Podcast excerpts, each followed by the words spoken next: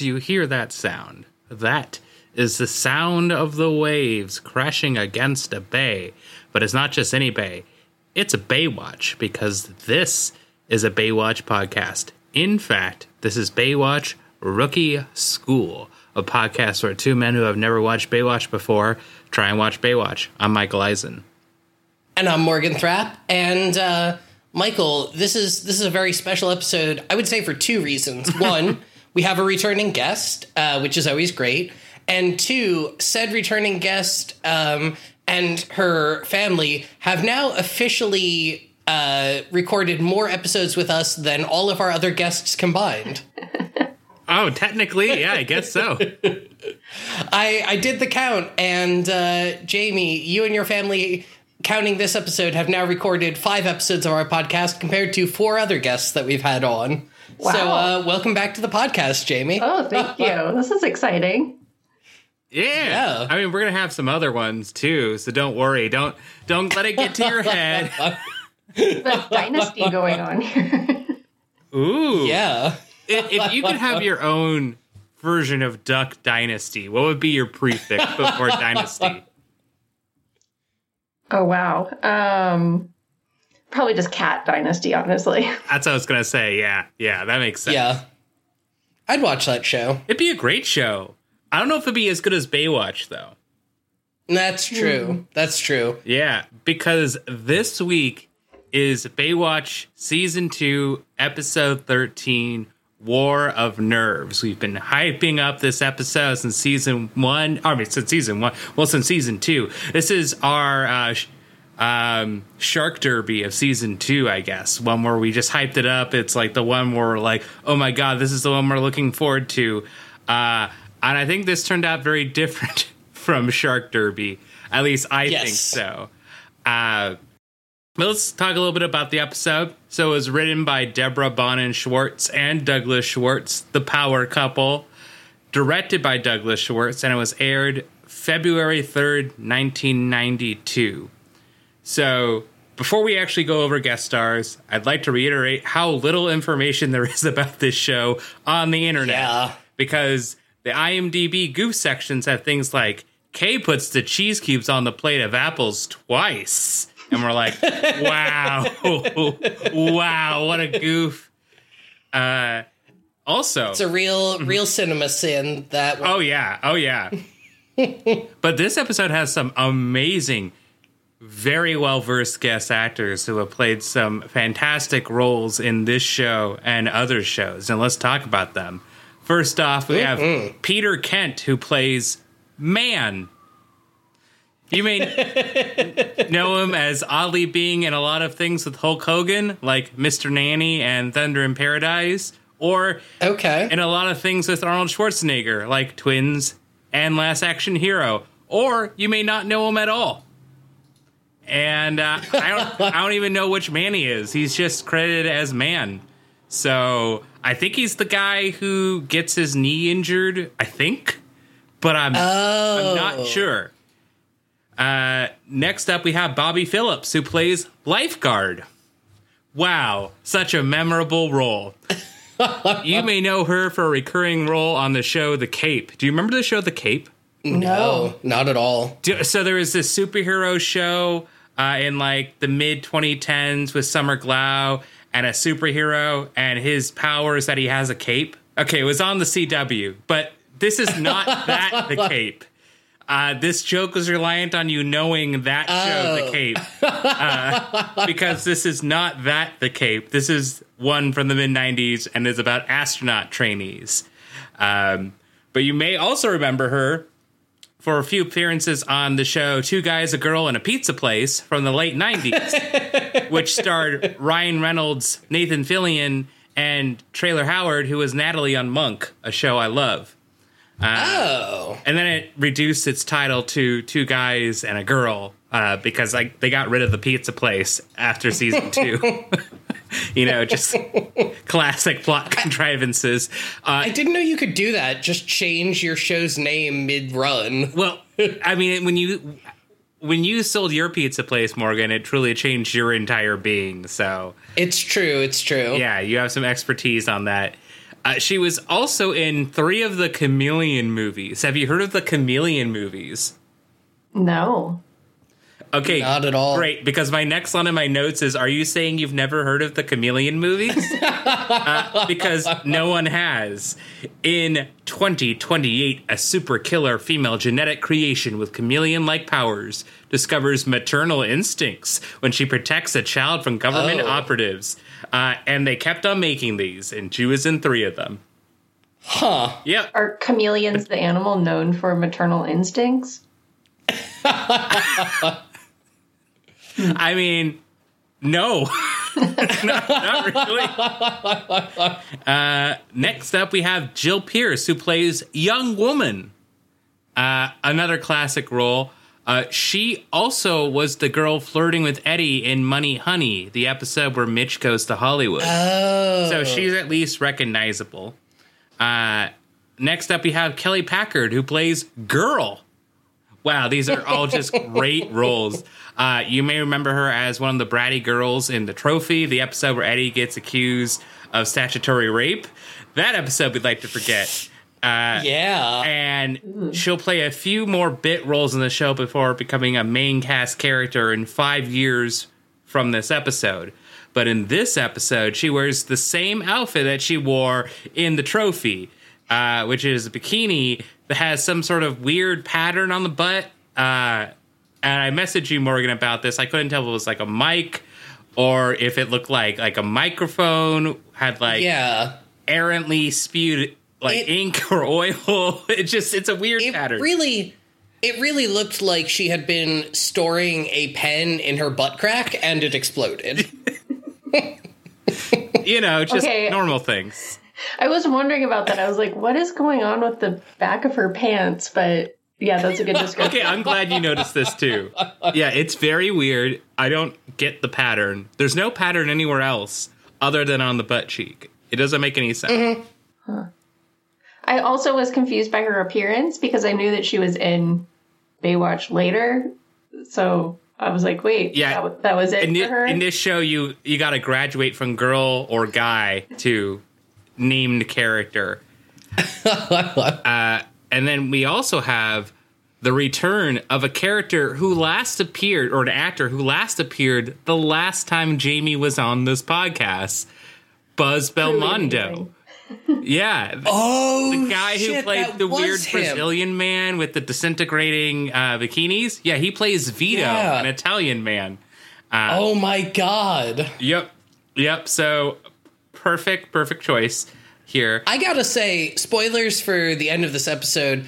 Um, he single-handedly bumped this episode up at least two points, in my opinion. I mean, I don't know if there was anywhere higher to go at that point, but uh, and then lastly, Morgan, I believe you have some information for us potentially. Yeah, so our antagonist this episode is uh Cary uh Hiroyuki Tiga- Tawagawa. I'm sure I'm Cary Hiroyuki Butchering that. Yes, thank you. Um, yeah, he actually has been in an incredible amount of stuff, but probably the thing he's most known for is being uh, Shang Tsung in the Mortal Kombat movies. Um, but he's been in Planet of the Apes. He was a major character in Man in the High Castle, the Lost in Space reboot. Like, this man has had quite And- a career. And and the one movie I asked you to also reference. Oh, um, I know it was something to do with a tsunami. It was he plays Johnny Tsunami in Johnny Tsunami, yes. the Disney Channel movie about a surfer who then there's also younger Johnny Tsunami. So then elderly Johnny Tsunami goes to Colorado and is like uh, let me snowboard. And like you don't know how to snowboard grandpa. He's like it's just surfing. And so he just immediately knows how to snowboard because he's the best surfer. Uh, Well, and it makes sense that he was in this episode then because there is a very long montage about surfing in this episode. yes there is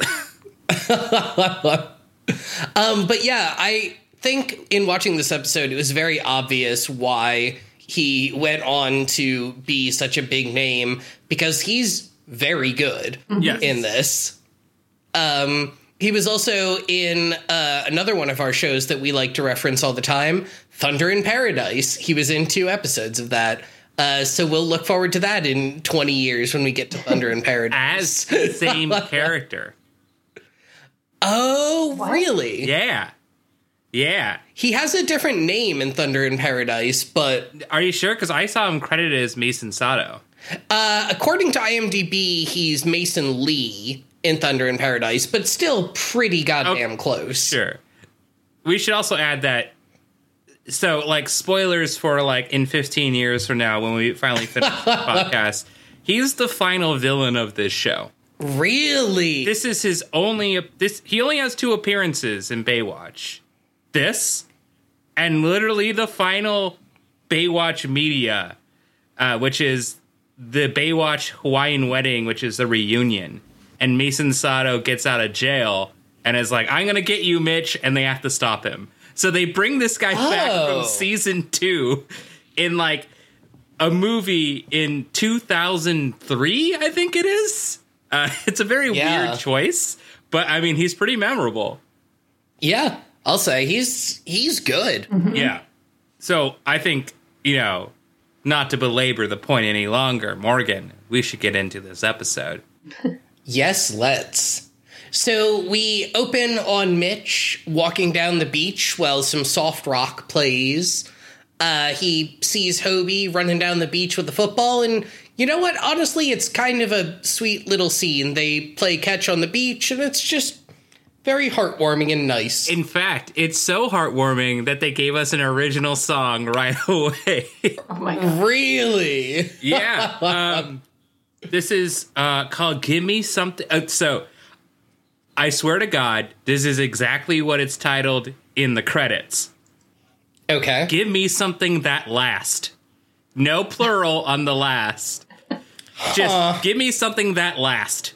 Uh, Wow. and I You can really you can really see the amount of effort that goes into most of these original songs. oh absolutely. I actually love this one. Um, Oh. I, I give it an A minus. I think it sounds like an actual indie folk song song that someone who is popular may release. Um, but I have the lyrics here, and Jamie, I would love it if you would read the lyrics for us of this song. It would be my pleasure. I thought I saw it in her, wanted our love to be pure, put my heart for the course, and now it's filled with remorse. Now it's filled with remorse.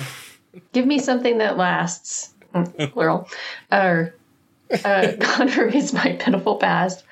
Searched for miles but found that my love has let me down. Everyone wants to find a little peace of mind. You can sacrifice a lamb and believe that it's right. Until the pain just keeps you up at night. All the pain just keeps you up at night. Give me something that lasts. God erase my pitiful past. Searched for miles but found that my love has let me down. Give me something that lasts. God erase my horrible past. Search for miles but found that my love. Wait. that? No. Okay. Yeah, it just ends at that, my love. Uh, now, mind you, the part where he says, Wow. search for miles but found that my love has let me down is exactly when he looks at Hobie running towards him. And it's Oh, very no. weird. Like this whole thing is just the Hobie scene. And it's like, my love has let me down. Like, is your love Hobie? Like, do you hate your son? Like, what is what is happening? Yeah. Would you say that the that this song and its framing is more or less uncomfortable uh, than the song that we got a couple episodes ago, uh, where the protagonist of the song wanted to fuck their brother? Oh, you mean the last time Jamie was here? I was gonna say, that sounds very familiar. That's a very unfortunate statement. Jamie, since you've read both songs, uh, which one did you hate reading more? I feel like this one, uh, j- yeah, just Hobie. It was like uh, I don't know. There's something really awkward about this one in that scene. Maybe Hobie is the lamb. You can sacrifice a lamb and believe. That Yeah. that or the football is the lamb. Like they thought it was pigskin, but it's actually a lambskin football. Look, this is the low point of the episode, guys. it's true. It it gets quite a bit better from here. Uh, speaking of, we go to a bunch of kids who are partying on some unstable rocks, and one of them falls and hits his head, but his head is fine, and actually it's his leg that's trapped. Um, despite the fact that he just slammed his head onto a rock. Um, nope, the real problem is that his leg got trapped under the unstable rock that he was standing on. Just a very Um, great prop rock as as well. Like it's so Oh, yeah. clearly the prop in this scene. It's not even close to the same color as the other rocks. It looked like styrofoam. Yeah. Oh, yeah. It, it looks like an old school, like, Star Trek prop from the original series. Yeah, yeah, exactly. But luckily, Mitch and Hobie are out for a drive on the beach, and they happen to be driving by just as this happens. And so the partiers yell at Mitch and get him to get out of the truck, and then yell at him to hurry up as he runs full sprint towards the trapped partier. Um, and then uh, our antagonist, Mason, shows up with a dope as shit outfit Yeah. to just kind of watch. Yeah. Could you describe this outfit for me? Yeah, so it's it's like a black button-down shirt with the collar popped and some like Blade Runner, like Cyclops from X-Men style mirror shades. And it's it's so dope. It looks very out of place in Baywatch, but I did love it. I think that's part of the point. Like he shows up and you're like, everyone else here is in a bikini or in just their swim trunks. And this man is decked out like he's come out of Vanilla Ice's movie. yeah, yeah. Which what if Cary Hiroyuki Tagawa was in Cool as Ice? Would that have made Cool as Ice better? I think so. I'm I'm not sure that's possible to be honest. it's the greatest movie ever made. But yeah, finally, Mitch and the other lifeguards manage to get the partier free. And then Mitch gives these kids a lecture about how it's bad to drink on the beach, especially because you're all underage. and then we get a scene where Shawnee is like, Hey, Ben, you should teach me how to surf. And Ben's like, Don't you hate surfing? And Shawnee goes, Yeah, but Eddie says we only ever do what I want to do. So I'm going to learn how to surf to prove him wrong. Um, and this whole scene, maybe it was just me, did it feel weirdly ominous to anyone else? Yeah. I mean, they don't introduce things like this without someone getting hurt, usually, ever. Like, True. no one ever does anything for just the fun of it. They do it for the fun of it and then they die, usually. You know what I mean? Uh-huh. Yeah, like, also, this is continuing that point where um, we have no evidence to back up that they only do what Shawnee wants to do, but Eddie keeps saying it, even though, again, season one had a whole episode where Eddie took them on a date to where he wanted to go, which was an illegal gambling boat. We also, in the episode where this concept is first introduced, end it with Shawnee saying, All right, we can go do some of the things you want to do. So, like, I don't know. Kind of feels like Eddie's a shithead. Yeah. I'm just gonna say, if this is a recurring thing, maybe he's just not the best boyfriend. Yeah. I think I think there's a lot of evidence to that point. yes. I think his entire personality and just existence is evidence to that point. Now, in his defense, he does live on a houseboat. So, you know, who can say? Did you see, by the way, that the most expensive houseboat in Seattle, or yeah, I think it's in Seattle, is getting sold? Um, Really? it's there's one right when you uh, go across um, I five when you're on the north side, uh, like right underneath, and it's this giant one that has always puts up these like so there you know there's like there's Black Lives Matter posters, and then there's the knockoff ones that always have some sort of like really off brand statement that doesn't necessarily make sense, where it's like Black Lives and or it's like Black Lives and Dogs Matter, or something, Oh, something weird like that. They always put up something weird that's like, you guys could have just said Black Lives Matter, and we would have been like, great, Yeah. thanks. But they're always like, Black Lives Matter, and they should own boats. it's like, sure. I mean, I guess. Well, Why not? I can't say I've seen these. Yeah, well, the problem is you have to go on the water to see it. So I've seen it from hmm. like being on a boat going through there, or if you're like at one of these like docked boats on the water, you can see the house. Hmm. It's always funny. Um, I have a cursed thought that I don't in any way endorse, but it's a boat having the sign "Boat Lives Matter." I, I'm sure that that exists somewhere. Yeah, it probably does, doesn't it? Somewhere on bayou. Yeah. You know what doesn't Boy. matter though?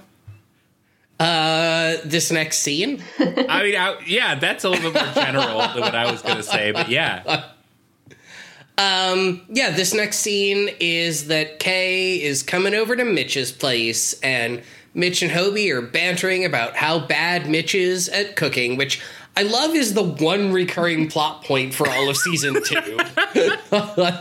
it's a good one. It makes sense. It's simple. It's easy to keep track of. Yeah. No, it, you know, it works. Um, but as Mitch and Hobie are bantering on the beach outside of Mitch's truck, Mason shows up and threatens Mitch. And my next note here is he's a Blade Runner badass. um, and I do genuinely love him as an antagonist for this episode. He's not really Blade Runner as a person. Uh, he's just got Yeah. He's just got glasses that make you think of cyberpunk. We should we should make sure for anybody who has not watched the episode, don't think that all of a sudden there's a Blade Runner and Baywatch crossover because that wouldn't work.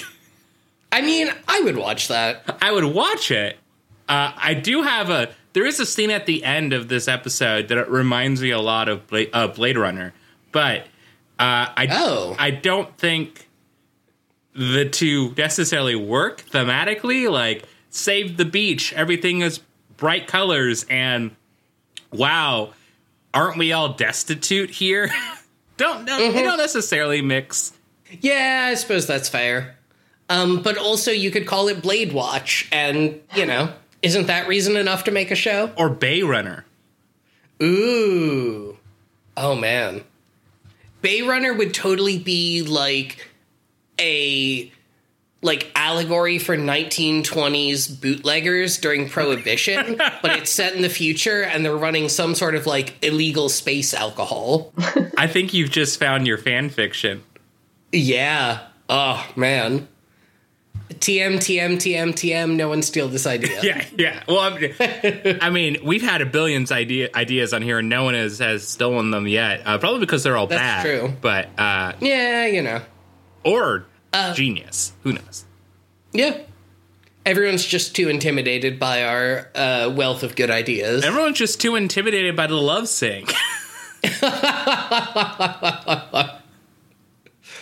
Yeah, it's true. I mean, listen, when you're in the love sync zone, uh, I like that. Basically, you know, in the episode since you know Jamie's last time she was here, our jokes have not changed at all. nope. Still have the exact same references. Maybe added like cool as ice, but that's Yeah. it. Otherwise, it's the exact same podcast episode. It took me a second Now- on Love Sync, but then I was like, oh yeah, I remember what that is now. I'm so sorry. Now, in fairness, Michael, our jokes have not changed since long before Jamie was first on the podcast. I mean, my jokes haven't changed since birth. So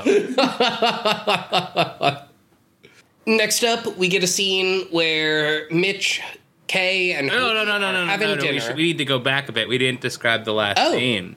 So Mason comes up to Mitch, and it, the whole point is that uh, Mason went to prison. And he went to prison for five years. So he goes up to Mitch and says, I want five years of my life back. And Mitch says he should blame himself for going to prison, not Mitch. Uh, and Mason says, "Actually, I do blame you." And then he make, does this really badass thing of he pulls out a, um, a match and he just lights it on Mitch's truck. And then Oh, yeah, that smokes was a really cigarette cool. while he stares at him as he drives away. And also, this, this introduces us to how Mason only calls Mitch Beach Boy Yes. this whole Yes. time, and I love that. he loved saying Beach Boy too. He like said it with such like contempt. I think he had a good time with this episode. Yeah. Listen, what can I say? That term just has some real good vibrations. I almost spat out my water. did did Yes. it occur to either one of you that this is basically just the plot of Cape Fear? I saw that on IMDb and then ignored it. Oh, okay. I've never seen Cape Fear, so I, I can't say that it did. Okay, it has it has some strong Cape Fear vibes, which is not a bad thing. It's, it's a great movie. Both versions are, are good, so um, I appreciated it, but very similar. So, so what you're saying is is just that they adapted an already existing story and then put it to Baywatch. Yeah, it works. yeah, Yeah. totally works. I gotta say, if, if Cape Fear is like this episode, I I would watch Cape Fear. If you enjoyed this performance, I think you might enjoy like Robert Mitchum in the old one or uh, Robert De Niro in, in the Mar- Martin Scorsese version from the '90s. Both very very strong performances. So you need a new one with Robert Pattinson to make the Robert trifecta complete. I'd watch that too. The Triumvirate of Roberts. yeah, I would absolutely watch that. Is there a council of Roberts? like, do they just like sit at a table and go like, eh, the Roberts this week have decided that we need to like raise tariffs? I'll ask the one downstairs after this. Yeah, ask him how politics work. I don't know how politics. Ask him if twenty Roberts agree. but yeah, after uh, after Mason does some badass shit with his cigarette, we uh, we go to a dinner scene now where Mitch Kay and Hobie are are having dinner, and as has been uh, foreshadowed in the previous scene, Mitch's cooking is bad. Um, but don't worry, we don't have to think about his cooking for too long because Wait, we Mason do. is No, we do. We do. okay. because we should take apart the way this scene is framed. It's Oh, amazing. It's amazing. So, one, they're all drinking Coke. Yes. Hobie goes for diet while Mitch is classic. While Kay chooses up to vacuum fu- fu- uh, chooses to vacuum up food with no liquid assistance whatsoever. Uh, she just has an empty glass. Also, it's funny that they think Mitch would have cooked this when there's a fucking bread bowl in the corner that is untouched with plates there for the bread that are stacked and have not been touched that they then use later for the dessert. Yeah. Like they took this bread bowl from whatever Olive Garden they found and they kept the wrapping and like yeah. Yeah. I'm I'm glad you mentioned Hobie drinking Coke. Yes. Because one of my notes for this scene is that oh, I guess Hobie's allowed to drink soda now. Yes. wrote too. Diet. It's a character let's evolution. Yeah, yeah, Yeah. Look, you don't want to ruin his teeth. Mm-hmm. He's got the, them great big chompers that everyone everyone associates him with. Hobie and the Chompers. Ooh, is that like a Muppets band? Ooh, it could be. It totally could be. It'll be the rival to uh, like Animals band. Yeah, yeah. This one has Hobie and Fozzie, and it's just a two-person band. Yeah. Oh man, I would go see them play it like Neumos or something. Oh, absolutely. I would. I would. But I, where wouldn't I see them play? I would see them play in a garage. I don't care. I just want to see Hobie do drums by chomping his teeth. oh god, I'm picturing the thought of like biting down on two wooden drumsticks and using that to play the drums and it's deeply upsetting. Well, uh, it's not too far removed from what the Beach Boys did for a song on Smile where they got Paul McCartney to chew celery over a telephone and they used that as percussion. what? I'm sure you have many questions here. I do, I do, but I don't think we have time for all of them. That's fair. That's fair. wow, okay. Learning learning all sorts of new things today, I Yep. guess. but our our dinner scene doesn't get to be happy for too long, uh, because now it's time for Mason to call up Mitch while he throws knives off screen and generally is menacing towards Mitch. Um, and then Mitch hangs up on him and he calls back. It's it's supposed to be much more threatening, I think, than it actually is. I think the choker that he's wearing also makes it a little bit less threatening than it should be. Yeah. I will say though, I mean, Cary is is hot. Like, let's be honest here. And that Joker, that Joker does a lot for him. Oh yeah, no, he's a he's an attractive man. Uh, Oh, yeah. and this is peak like this is peak body. I don't know any other way to say it other than peak body.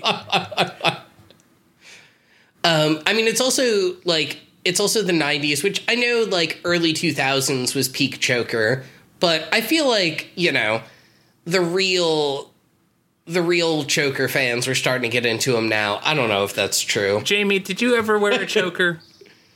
I did. I had several, you know, like hemp chokers or beaded Oh. chokers. I made a lot of my own. Um, Oh, nice. yeah. Did you go for like the emo black choker? no, I was. Real, I mean, I've always been into lots of colors and been a colorful Sure. fan of like bright colored things. So I'd make, you know, ones with like rainbow colored flowers and things like that. But I would, I would definitely do like, you know, six necklaces at the same time. Whoa. I'm, I'm thinking about it like there was a lot going on with my look. I guess. wow. I've never heard of six necklaces at the same time when it's not Mardi Gras. Yeah, you know, they're all like different lengths or whatever, but there were like several chokers. And like, I don't know if uh, you two have ever worn like hemp jewelry, but uh, it gets extremely smelly. it's just like absorbing your, you know, body oils and stuff wearing it. So, like, man, Mm. everyone wore hemp necklaces and bracelets when I was in like middle and high school, and they were pretty gnarly. But my comment on this so particular my comment on this particular choker is that it just like is a very different style than his sort of you know futuristic like cyberpunk Yeah. sunglasses and stuff. It's like it, it evokes a different vibe. I mean it it looks like kink gear. Like at the end of the day. Oh, yeah. Like it's it's like leather loops with like brass uh or was it brass or silver like clasps on it. Um I don't think we're Yeah, the choker podcast. I didn't really write that down. Listen, I grew up in in the early 2000s, so you know, I have thoughts about chokers. Um Um, but no, I mean it was it was an interesting choker, but yeah, definitely a very different vibe from his Blade Runner outfit. But speaking of Mason, now we get a new scene uh, where he features prominently, which is that he's on his way to a restaurant and sits down at the bar. and not an And- Italian restaurant this time. That's true. That's true. It's not the Yeah, same a- Italian restaurant from season one they would go to and reframe the shot each time. Yeah. no, this is this is a slightly fancier place. Uh, that is, I guess, a burger place, maybe, Fancy. but also fancy. like it's Yeah. fancy because of the type of burger. It's like a gourmet burger. I, well, I was gonna say I found it really weird that like so they sit down at the booth with Kay, and then they're like, "We're gonna treat you to dinner now, and you're gonna get burgers." But like, isn't it a bit late to be saying that when you're like already sitting in the restaurant with like the menu in front of you? did, where did where did she think they were taking her? Like. Oh, are they gonna Yeah. like you know play a movie or something? Like, no, this is a restaurant. We're gonna eat here. Did you also catch what kind of burger they're getting? no, They're burgers made out of taro. Oh, hmm. really. They they ca- they specifically call them taro burgers. And I mean- that's weird coming from a show where Eddie didn't like eating eel and spit it out onto someone's cleavage. Yeah. I also like I like taro, but I I wouldn't think of it as a burger replacement. Yeah, I wouldn't either. Um, I it just seems very out like out of the blue. Um, all of a sudden to do that, they could have just said the burgers are great here, but they specifically go Yeah. taro burgers, taro burgers uh, for some reason. Also, the other thing I was confused about with this scene is this supposed to be the same day as the dinner or a different day? It's not really clear. Oh, uh, it seems like it's afternoon. Yeah, I thought they said lunch or something. Oh, okay. I must have missed that. Did they say lunch or dinner? I Uh, uh, I, I got the impression it was the next day. she's figured us out. We don't actually watch this show. Yeah. You failed my quiz. damn it, gatekeeped on our own podcast. What color Canadian tuxedo was Mitch wearing? Oh, I know that. I know that. That's easy. It's light blue. It's jeans color because it's Canadian tuxedo. I won. Your prize is that you will get to be on the rest of the episodes of this podcast. That could be a good thing or a bad thing. Remains Yeah. to be seen. Hmm. Um, but yeah, the bar Mason's at is the same restaurant that Mitch is at. And they spot each other, and Mitch goes over to talk to Mason, and then they banter about how Mitch put Mason in prison, and Mitch blame or Mason blames Mitch for this, which is kind of just a rehash of the last time they talked. Um, but then we find out that Mason either killed or severely maimed his ex-wife which Allegedly. I was not expecting. Allegedly. True. True. He doesn't specific. It's important that he doesn't specifically say that he did. Just that Yeah. he like weaves some story about it. Yeah, he says I had an ex I had a wife and kid. Important word being had. She used to be a model and then I brought my knife and now she doesn't model anymore. And I was like, "Whoa, Baywatch." Like, Yeah, that was intense. yeah. on the opposite side of the coin, important question here. So he went to jail for five years, and we find out, it, and we found out in the last scene uh, because uh, Mason was throwing knives at the news article about Mitch getting him arrested. That it was for uh, he had a drug smuggling ring or like a drug operation on the pier. Yeah. Does Yeah. five years seem a little short for a guy who's running a major drug operation? I feel like Little it's a- bit. yeah, it's a little bit short. Even with bail, I feel like it's a little short. Maybe he like turned in other people and got a reduced sentence or something. Ooh, Oh, maybe. maybe, maybe. maybe he's Shang Tsung, and he's a sorcerer. That's my canon. Maybe the drugs he was dealing were like, you know, prescription strength Souls, Tylenol or something. prescription strength souls. Your soul is mine. That's my motto. I sell you souls for the best price. Actually, Mortal um, Kombat and Baywatch would cross over very well. Yeah. What if Yeah. Mitch was in a Mortal Kombat game? What do you think his fatality would be? Oh, that's a good question. I feel like like anything related to like drowning is too obvious, I feel like. I was gonna say Um, like the the lifeguard, like that orange, you know, buoy thing that they the flotation thing, like impaling Yeah. someone with that. Ooh, yeah, yeah, yeah. That would that would be pretty great. Like his fatality is he just like smashes someone's head off with his lifeguard buoy.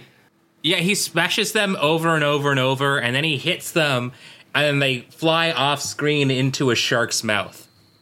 Ooh. That's good. Oh yeah. And then he puts on the sunglasses and poses. Yeah, I mean that's way better than anything I was gonna come up with, so Aw, I feel bad now. But yeah, after that, uh, now we get to see Ben and Shauni. Oh wait, sorry. One more thing I want to add about this scene, which I think Oh, sure. establishes why this episode is good. Spoilers. Mm-hmm. So, you know, he has this whole interaction with Mason, and this is where we start for the first time really seeing Mitch lose his cool. And Yeah. so he's so frazzled that he went to this restaurant to order burgers. They said order burgers. So then Mitch gets back from talking to him, and the first thing he asks is, Are the burgers here? And Hobie goes, No, of course not. There doesn't look like it. And just showing that Mitch is falling apart in anxiety, just like Yeah. frazzled. And I think it's really interesting in terms of the way that they wrote this and the way it's acted, uh, of him slowly losing his mind as the episode continues to go on. Yeah, that's a really good point. I honestly didn't put that together while watching the episode, but you're totally right. Yeah, no, I I mean, I I think I agree with you that this episode is actually good. like Shock. um I know. It's it genuinely is. don't don't get too attached to that. Yeah. You can really feel like the frustration where like Mitch like knows this guy is bad and like is right. plotting something, but like no one really understands or believes it, and like the guy's acting so, you know, Yeah. normal-ish Yeah, around other people. So you can like, yeah, the, like his frustration, Mitch's frustration is palpable, and it makes the, the episode, you know, tense in the right places.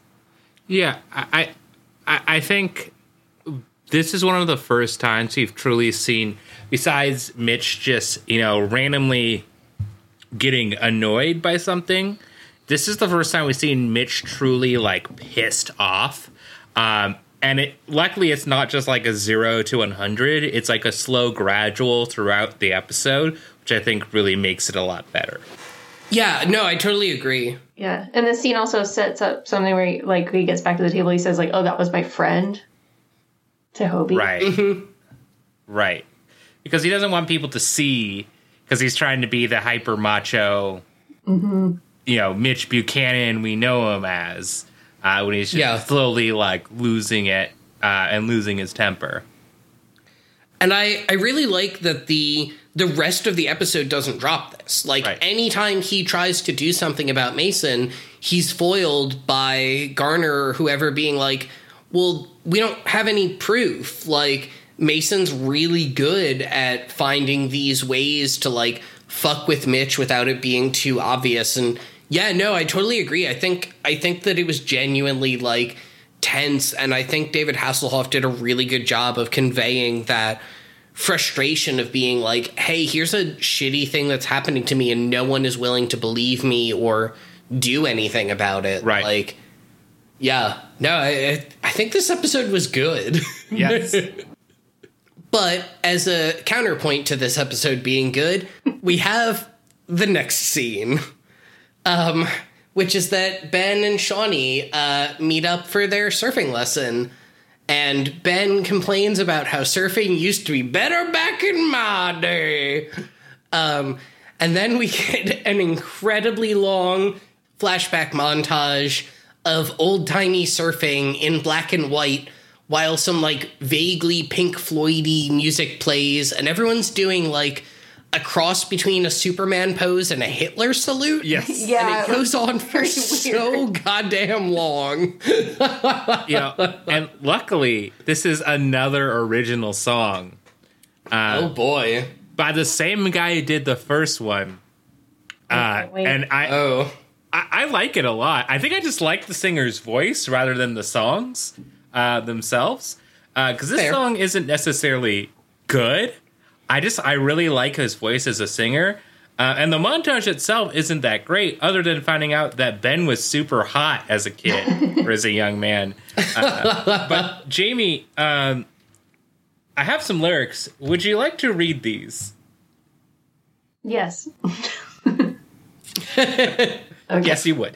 Let's see what I'm getting myself into here. Pictures floating in my mind of days spent swimming under moonshine. Carried nothing but our pride, held up high over the ocean tides. Those were better days. Waves crashed through the blaze. Good old boys catching rays. Those were golden, better days. Wait, wait, sorry, up. sorry, one moment. Yeah. Whoa, good old boys catching rays sounds like a Jeb Bush line. I cannot get over that. It's amazing. Yeah. Continue. Waking up before the dawn, the coast was our front lawn, under the sun. So this is like the like kids get off my lawn of the lawn being the coast. Uh, the Yeah. years have slipped away. We will always know we did it our way. Those were better days. Waves crashed through the blaze. Good old boys out catching rays. And those were golden, better days. Ah, better days. We're, we're nothing short of perfect praise, leaving nothing to say. And those were golden, better days. boy, the rhyme scheme in this is painful. Dawn and Lawn, those are the ones I think of. Also, just like a, this is like an OK Boomer song where it's just like back in my day when the Yeah. surfboards weighed eighty pounds and wetsuits weren't invented yet, we did things the right way and Back when women better. couldn't surf. Back when it was only the boys surfing. We surfed up the waves. Both ways. We would tell the waves to appear, and they would appear, for we are Poseidon. The the thing you said, Jamie, about the surfboards being 80 pounds uh, is literally a line that Ben says in the episode. He's also so snarky to Shauni about like showing up with gear. Like she showed up and she was like excited to learn from him. He's like, "What did you? Go to a surf shop?" It's like, ugh. Yeah. Yeah. Also, correct me if I'm wrong, this is the last time this plot line appears in this episode. Correct. yeah. Yep. The closest we get is the boogie boarding scene later, but it doesn't have either of them, and it's not actually related. Right. So, So, does Shauni ever learn to surf? Like, like she just like goes up to him and is like, "I want you to teach me to surf so I can show my boyfriend what's what." And he's like, "Listen here, young woman." Let me tell you about my past. And she's like, I would rather literally die. And so she does. I, I imagine she just like wandered off while he was like sitting there like daydreaming about his like weird old timey surfing. she's like, I don't get paid enough for this. And she just quits. Mm-hmm. so I have I have a question. Do you think that sitting through this was a worse experience for Shauni? Or sitting through Monty Markham describing the history of plastics and lifeguard towers to her. Well, here's the thing. Monty Markham doing that, at least he's talking. What happened here was he's just staring for like four minutes at a surfboard. She's like, Ben, are you okay? And he's just like, That's true. and it's just him muttering, waking up before the dawn. The coast is our front lawn. like over and over. Oh my god. Yeah. So, uh, actually, I think she probably would have preferred Monty Markham because at least she's like, okay, I get it. Like, I get that you're you're a dick, but you're also alive and not going through something. True, true. God. Um, but yeah, let's see. Next up, we get a little scene where Mitch tells Garner everything that's happened with Mason, and Garner's like, listen, I don't have proof. There's nothing I can do. And that's the whole scene. Um, and then we There, get there is long a, se- a really fucked up line in this scene where Garner says, "As much as I'd like to, I can't arrest a man for what he's capable of," uh, which has many Yeah. implications, many of which are bad. Yeah. and that worried me because of course they're supposed to be like yeah great i wish he could give him more power so he could just arrest people whenever he wanted to Okay, No. alternate theory though. Alternate theory though. We've talked about Blade Runner already. What if this episode is the prequel to Minority Report? That's I wrote beach precog on my notes. Thinking that same thing. man we're just doing cross fan fiction this whole episode this is just like how at the last you know I, I think it was last episode where uh, you know Helen helped us look up Baywatch hentai. Well, now we're doing the non-erotic version of that, uh, and we're just looking for all the ways in which Baywatch has crossed over with other series. Uh, Yeah. I approve of all of these. Um, but what about if Baywatch crossed over with Shrek? Ooh. I I would absolutely watch that. Like Shrek just comes slumbering down the beach, going "Donkey." Let's say, is, is Shrek a lifeguard in this crossover? Oh, Shrek is absolutely a lifeguard. Yeah, but he's a lifeguard, but people don't want to get rescued by him. Uh, so, in fact, he causes people to drown, and they're like, "Man, we we just he's a nice guy, but." He's just causing so many drownings, so people have to save other people from him, and that's Yeah. that's an entire season of plot right there. Oh yeah. No, I I think this is good content. No, it's not.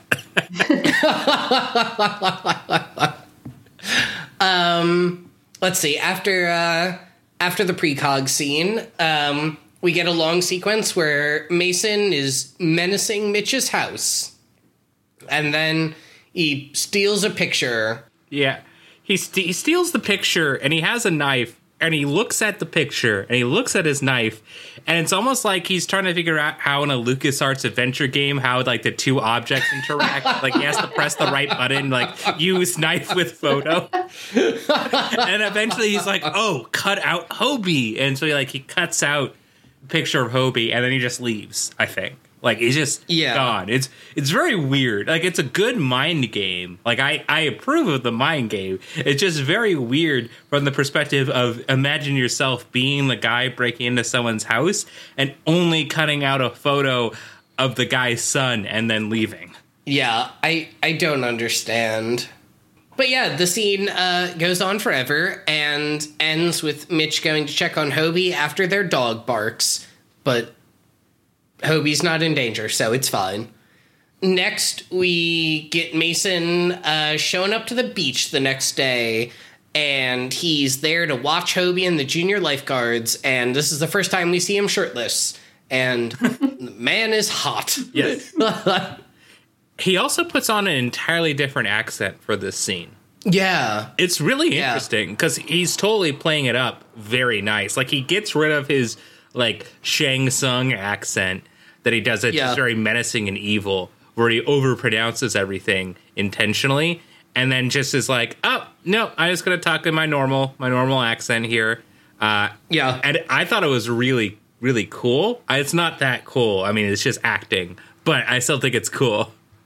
I mean, I think by the standards of Baywatch, like, I honestly think he might be the best guest actor we've ever seen on this show. Mm, Buzz Belmondo in this same episode. Oh, well, boy, I cannot wait to talk about that scene. God, I, when I was crying laughing when that scene happened. I- well, we'll get I just want to say right now, I I need somehow the universe to manifest a cameo of Luigi Primo doing all of Vito's lines Yes. from that scene. But we'll get to that later. Yeah. Oh my god, I have so much to say about that. Um, but yeah, so he Mason introduces himself to Hobie, and he's like, "Hey, you should teach me how to do a 360 on a boogie board." And it it was all vaguely ominous, but I wasn't really clear why. Like, I wasn't sure if he was like trying to kill Hobie or what the hell was going on. Um, but then Kay shows up and interrupts it without really knowing what she's doing. And so Hobie is safe. And then we get a scene where Mitch is on the phone with Okay, Garner. wait, wait, wait. But this scene specifically Okay. is the most film school level like shot scene I've ever seen in this show where the scene goes from Kay running to Mitch turned around at the start of the scene to just turning back around towards the camera shouting damn it Garner I don't have any proof and I'm like yeah. you can so clearly tell where the editing was on the scene and it just feels so this is my first film. Are you proud of me mom and dad in terms of the editing? And i kind of love that uh, because it's so bad. It it reminds me a lot of so I uh, recorded another episode of another podcast with some friends the other day, and we watched uh, the movie Branded from 2012, um, which has a very similar vibe of being just super both over and underwritten, which I think is very much Baywatch's vibe. Yes. and yeah, this scene just woof it. It was so both overwritten and underwritten. Yeah. like Yeah. I mean, that's what I want. I do want it to be smarmy and campy, uh, and I want it to also be like, look how look how wound and tidy he is and ready to explode. Um, but at the same time, I'm still not gonna not shit on it. You know? Well, yeah, I mean that's why we have a podcast. It is. I mean, I thought the real reason we had a podcast was because we're two men who have never watched Baywatch before. I, Um, I thought it was because we wanted a podcast where all we did was just talk to Jamie and her family. True. We're just like, you know, we, we're all friends. We talk to you outside of this podcast. But what if we talk to you in this podcast and that's all the podcast was about? And Baywatch, I guess, or something. yeah. I mean, that's how it feels from my perspective, being, you know, a guest. Yes, And that's the vibe we Yeah, want to accurate. curate. yeah. Yeah. Yeah. Oh, oh, uh, so wait, there's something Mm-hmm. important about this scene that I was supposed to bring up, and I can't remember what it was, but I texted Sure. you about it. I do want to real quick uh, just say that uh, this podcast is like the Olive Garden. When you're here, you're family. There's okay, wait. Ah. Okay, so this is my side story. Um, because you know, clearly we don't have enough tangents in this podcast. but how this scene reminded me of an actual thing that happened to me yesterday that I told Morgan about. Where I went oh, get- yeah, yeah, yeah. I went to go get a haircut and my the company I work for does software for some salons and such. So the place I went to and is in a bitter rivalry with the company I also recently started at, who also does that. Yes, uh, unintentionally. I, w- I was started pretty near to each other at competing companies, Yes. and so I go. I walk into this place, and uh, I say, "Oh, you know, by the way, I have a few questions for you, just because uh, I, I work at a company that does your software." And they're like, "Oh, yeah, great, sure. Like, what do you want to know?" And so I toss them, and uh, maybe about like ten minutes into this conversation. Um, they eventually say the name of the software, and it's not my company. And I'm like, oh, well, I'm too far into this conversation to back out. I can't just be like, oh, well, I work for the old people. No, no, no. I'm just gonna go with it. So, Oh, Michael. so I was just like, yeah, yeah, you know, oh, oh yeah, uh, like that feature where you can do that. He's like, oh yeah, like the last software, I hate it when they when they you know they did this. And I was like, oh yeah, it's something we hear a lot about. Um, you know, when people don't like God. that, and he's like, oh, I- like I'm sitting down, I'm just waiting for like you know the the the hairstylist. And he's like, one more thing I wanted to tell you. And I was like, uh huh, uh huh. and he's like, One more thing. I love this thing, or you can do this. And I was like, oh, yeah, yeah. No, I love that. I love that part of it. It's like, oh, yeah, it's so great. I hate it. the whole thing- Whatever, right?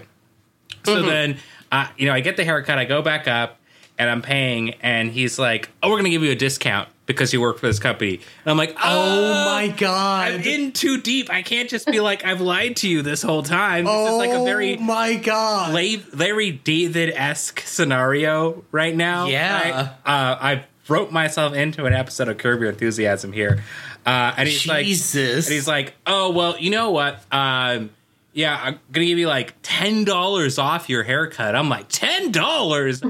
Holy crap! Because it's like a like a thirty six dollar haircut, and I'm like, okay, Yeah. like sure, why not? And he's like, you know what? Uh, I'm gonna write down my name on a card here uh, because uh, you know maybe. Uh, I don't know if you work with you know my my people here, but you can talk to somebody. And I'm like, yeah, sure, like thanks. Uh, and so then today, uh, I message one of my coworkers. I'm like, hey, when did this company um, leave us? And my co- my my colleague goes, they left. I was like, yeah, apparently like one month ago. And she and she's like, I just checked on them one and a half months ago, and they gave us like perfect tens on like feedback scores, and they were like doing product recommendations, and we apparently were sending like a camera crew to them to interview them about something. Oh my god. and god. now they just like left. So it's this whole big ordeal, and the point of this is is that I feel like Mason, uh, being duplicitous, trying to you know, uh, you know, convince young Hobie salon hair salon that I am not there for nefarious reasons. I am not covert op stalking on them, but accidentally, Oh I think I God. Oh, was. I was gonna say you're like unintentionally like Slugworth from Charlie and the Chocolate Factory, where you Yes, I yes, won I am. competition. I am Slugworth. Thanks, Jake. yeah. You can never go back to that hair salon. I hope you know that. Oh, I absolutely can. you get a ten dollar discount there. Why wouldn't you go back? True. I look. The guy says uh, the guy at the register is like, you know, I hop around to all of these because it's a franchise. So he's like, oh, I hop around. You know, I go to different ones there, and like, look, all I have to do is just say. I work for a software company that does this. I do. I know some of the features. I do, and just research my competition more. Fine. I don't even want the discount. I don't need the discount. I just like the I just like getting my haircut there. I like the Yeah. vibe. So, you know, I want to keep going there. but I do have to I do have to do some research, which is not necessarily a thing you need to normally do before you go get your haircut. Honestly, this does feel like it could be the beginnings of a really good meet cute. Like, Ooh. Ooh. I mean, we'll work on that one later. this also, sorry, brings me to one other thing. Uh, Morgan, uh, I, I messaged Morgan earlier uh, that I had an idea for a scam. Uh, so Oh, this yes. Now just related, uh, unfortunately. Uh, and Jamie, I would also like your opinions on this scam, uh, which may or may not be legal or illegal. I haven't figured out yet. I feel like if you have to describe something as a scam, Well, I think of it like in Ed, Edd n Eddy terms, or like a scam is like we're gonna get jawbreakers, and I'm like it's not really that illegal, but it is a scam, you know. Like there's Sure. not really like the jawbreaker police going around, you know. Is it like the a level of scam where you're selling uh, dissolving ba- bikinis? uh, it's much more lucrative and likely illegal than that.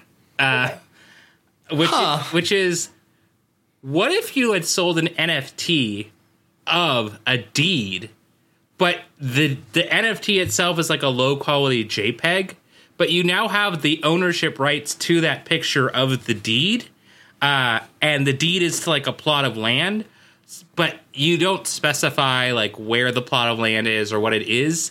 They do own it because they have the ownership rights to this NFT. Uh, but again, it's a low quality JPEG, uh, and so you can't read it.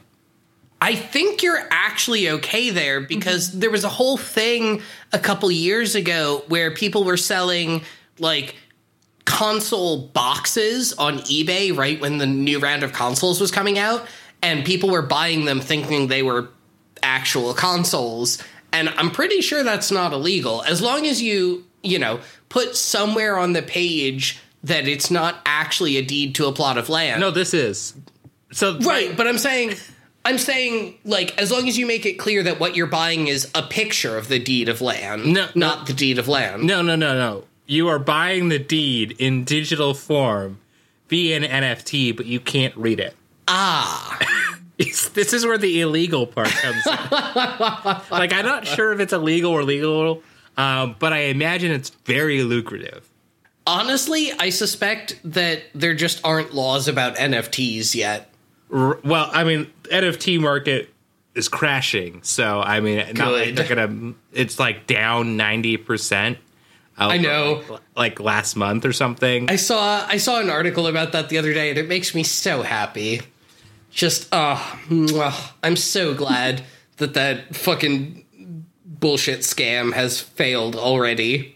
But we could have sold an NFT of Shrek in uh, Baywatch lifeguard outfit, and that would have made bangers, you know. Yeah, that's true. That's true. All right. Fuck. All right. I'm I'm officially issuing um, a tweet that says that the NFT market is not allowed to crash yet until we have sold our uh, Baywatch Shrek NFT. We have the best, and by which I mean the weirdest and least lucrative ideas on this podcast. yes. Mm-hmm. Mm-hmm. Yeah, it's why we've managed to make a whole zero dollars from this podcast so far. That is true. Technically, we have made zero dollars. And not No. even that technical. We just have made in the negative because we spent money on this. hey, you gotta spend money on Shrek NFTs to make money, as they always say. You gotta spend money on Shrek NFTs to make Shrek the, the sequel. That's what this exactly. desperately I request for you to take us out of this. Before I take us out of this, I do need to post an image in our Discord chat real quick. Um, and there it goes. And uh, please enjoy. this will be our alternate art for the episode. Mesmerizing. Happy Pride Month. you know, nothing screams pride like Shrek as a car. Hey, his name is Shrike Kerchowski, and don't you disrespect it. Is it Shrek or is it the the dude from Monsters Inc? No, he's got the Shrek ears. Oh, you know, no, I think you're right, Jamie. I think that is Mike Wazowski. No, because the name does fit better. But Mike Wazowski is is doesn't have those ears. Yeah, it's like a it's like a True. Shrek. Mike. What a, what a I think it could be all three. yeah. I th- I think what we've unfortunately stumbled upon is the fact that the creator of this didn't know themselves what they were making. A feeling that is just completely alien to uh, to Michael and I having created this podcast. Look, I don't know what half the things I say mean, but I do know Yeah. that Shrike could. could- Shrike could chow. Sh- oh my holy shit! I'm struggling here. Shrike no, it's not happening. Yeah, Shrike could Shrike chow- Shrike Kach- I hate that name. Shrike Kachowski is absolutely like a mischance uh, Baywatch name. Like there should be a character named Shrike Kachowski on Baywatch. And it should be played by Buzz Belmondo. Yes. Even though, like, I like how we've gone from last time we were like, I fucking hate this guy. He's the worst. To give this man 12 Oscars. He's the Yes. best. Um, Yes. Which we'll get into later. Yes. Yeah, speaking of, let's uh let's rush through some more of these scenes so we can get to the good stuff. Um next up, uh Kay comes into the headquarters and tells Mitch about having seen Mason with Hobie. And so Mitch and Kay run down to the beach and then Mitch starts punching Mason. Um and Mason says a line that the audio quality in my version was bad, so I'm curious if I misheard that. Um, but the line is, You're out of control, beef boy, um, which I am now realizing was Beach Boy. Yes. But uh, I. My head canon is that Mason calls him Beef Boy. That's like I am- him and Eric insult. It's just like a guy named Beef Boy who like sausages come out of his ears or something. It's free beef. um, I literally rewound that line like three or four times trying to understand what the fuck he was saying, but the audio quality was so bad that it just kept sounding like Beef Boy. And I was like, you know what? This is too funny. I like in your head you were like, you know what? This is the one time they were going to change it from beach to beef. this makes perfect sense. I mean, listen, Mitch Mitch is a slab of beef, let's be honest here. Beach So beef. it doesn't not make sense. beef yeah. beach. he's just he's just a real chunk of sandy beef. Um, and then then he starts punching Mason, and the punch sound effects are terrible. Yes. Um, um, and then some other lifeguards show up and pull Mitch off. Um, and Mason is using this to generate sympathy for himself, which I thought was so, so smartly written Yeah. and so brilliantly played by him, where he's going around to the crowd and being like, Mitch just attacked me out of nowhere. Can you believe it? Like, he just kept punching me. And I was like, oh, wait, is this good? Yes. Like, what the fuck, Baywatch? Yeah. He's so smarmy. And that's I, I really enjoy about it because you're like, yeah, at every point, Mitch is like the villain of this episode. Uh, Yeah. Because immediately after this, Mitch screams at Hobie and he tells him, Yeah. How many times have I told you not to talk to strangers? And he slaps his boogie board away from him. And it's like, Yeah. Mitch has truly lost him. No, it's it's good, actually, which is weird. Yeah. Um, and I don't know how to feel about that. yeah. Next up, we go back to Mitch's place where he explains everything that's happened so far to Kay and Hobie and how they are in danger. And then Garner calls, um, and as far as I can tell, Mitch is under arrest or something for punching Mason, but they don't dub any of Garner's lines during this scene, which makes me think that it was a late addition to the episode and like uh, Garner was just off filming something else or whatever. Um, because it was really weird that they don't bother dubbing his half of the phone conversation. I think it was just to be suspenseful, maybe. I guess, but it's pretty obvious from like line one what's going on. I don't know. I don't Yeah. know about that. I think he was inviting him to a party. they used up all their uh, all their writing juice in the previous scene. I think they, they got some back. You know, they get some back and Yeah. for you know next scene. Yeah. Well, I mean, I guess you know they've got Mason in the episode, so they have a good source for their writing juice now. Yeah, because Um, he steals souls. Wait, Jamie, have you ever seen the 1990s Mortal Kombat movies? No, I haven't. Oh boy, uh, you are missing out for one of them and not missing out for the other.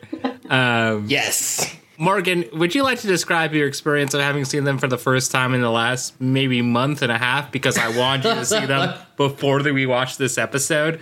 Uh, and Yeah. describe the difference between the two of them. So the the first Mortal Kombat movie is a perfectly generic, fine early '90s, vaguely kung fu martial arts movie. It's it's good. It has some good moments. Um, Great and seems to have been yeah great soundtrack. Seems to have been shot on you know about the budget you'd expect for something like that. The actors are all good. The writing is good. Wait, wait, wait. Are you telling me the dick punch wasn't like the greatest scene of all time? it was, you know, it was what you expected going into it. And the the acting was on the same level. Um and then the second movie was shot on uh, four dollars and a stick of gum, and uh, boy does it show! Uh, it is so terrible, and the effects look atrocious. it's one of the worst movies I've ever seen in my life. Wow. It's really bad. Yeah. Is it returning cast members from the first movie or totally different? people? That's the thing. Some of them Some are just them. randomly changed.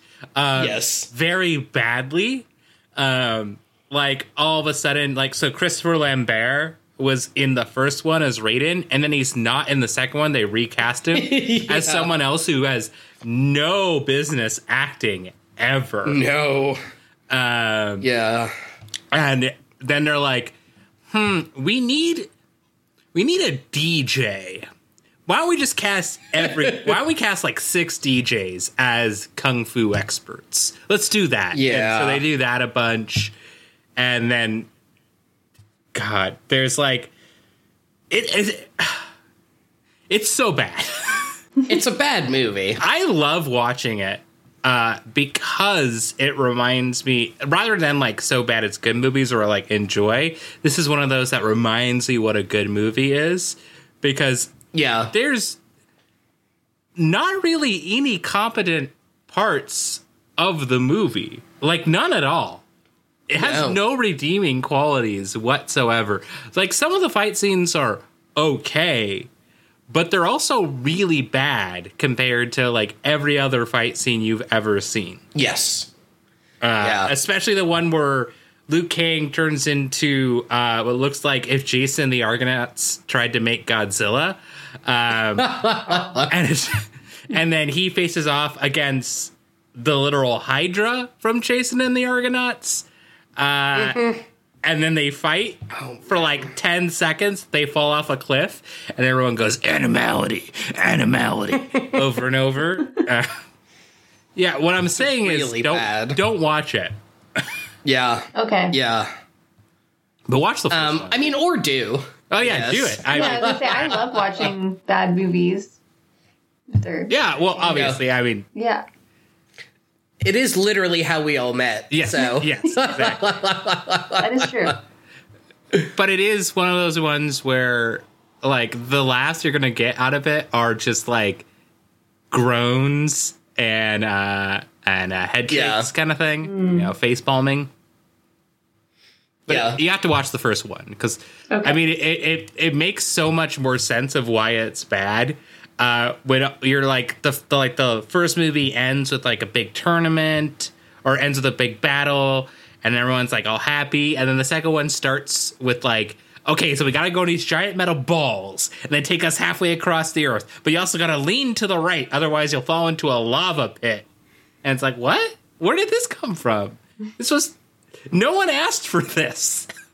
They're also flirting the entire time, and we're like, no one asked for you to be hitting on people in giant metal balls while avoiding lava. Like that's not a thing I asked.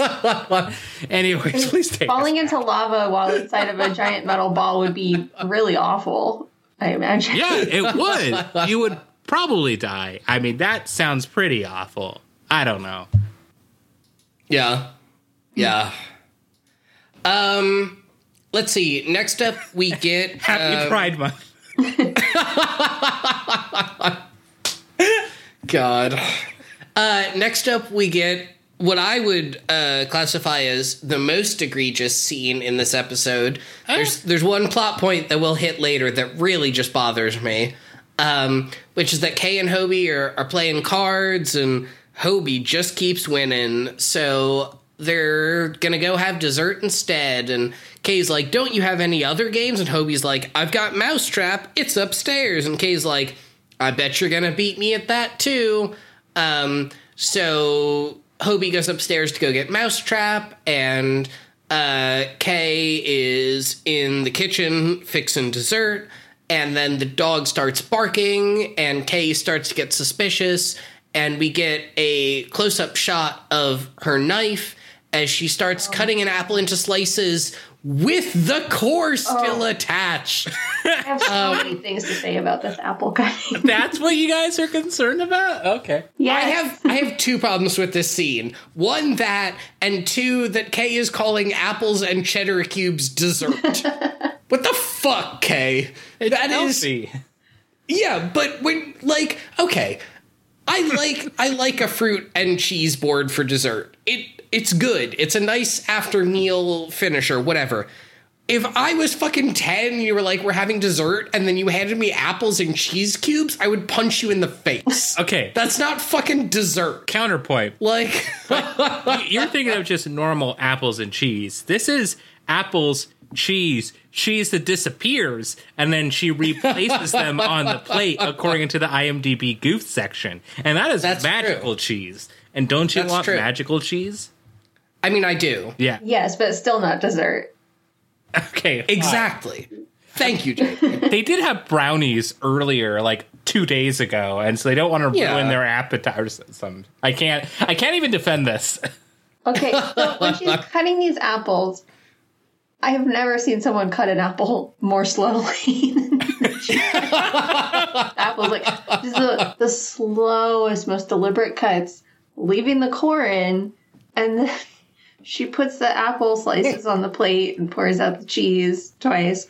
But then she leaves like half the apple slices on the cutting board. And it's like, why did you cut up a second fucking apple if you're Yeah. gonna put one on the plate? Then walk away. Those apples are gonna get all oxidized and gross by the time you to eat them. Just really baffling choices on her part in serving dessert. Yes. Thank you. I am so glad someone else is as angry about this scene as I am. I wrote more notes about this part of the episode than anything else. Wow. It's it doesn't make sense. This episode was so well written up until this point, and then and then it just wasn't. It was very distracting. Yeah. My notes focus on the emotion in her eyes, but I don't know. Maybe I'm just I don't know. I got nothing. She's sad because she realized halfway through that she didn't actually know how to cut an apple. She was very suspicious. She was like, "These sounds, these vibes. Did I cut an apple wrong?" Like, okay, I can buy that the that. She was, police like, coming? Distracted, and so she made like the most half-assed plate of food. I, I 'cause guess. she was afraid. And Yeah, what do we all do when we're afraid? We cut apples the wrong way.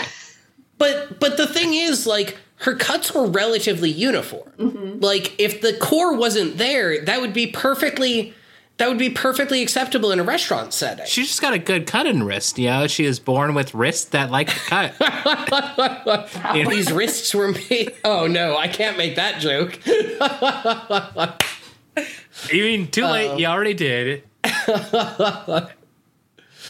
Um, um. That was Yeah. So that this, was the, unfortunate. the end of the end of this scene is that Mason is in the house and he's got Wow! held Wow! Way to ruin all the emotion there. Listen, I'm very angry about these apples and cheese. If it were um, oranges, would you be happier?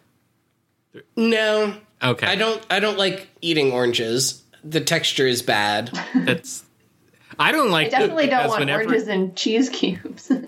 Yeah, that's, that's yeah. I don't like oranges because when you touch them with your hands, uh, it smells very oxidized, and I hate the smell.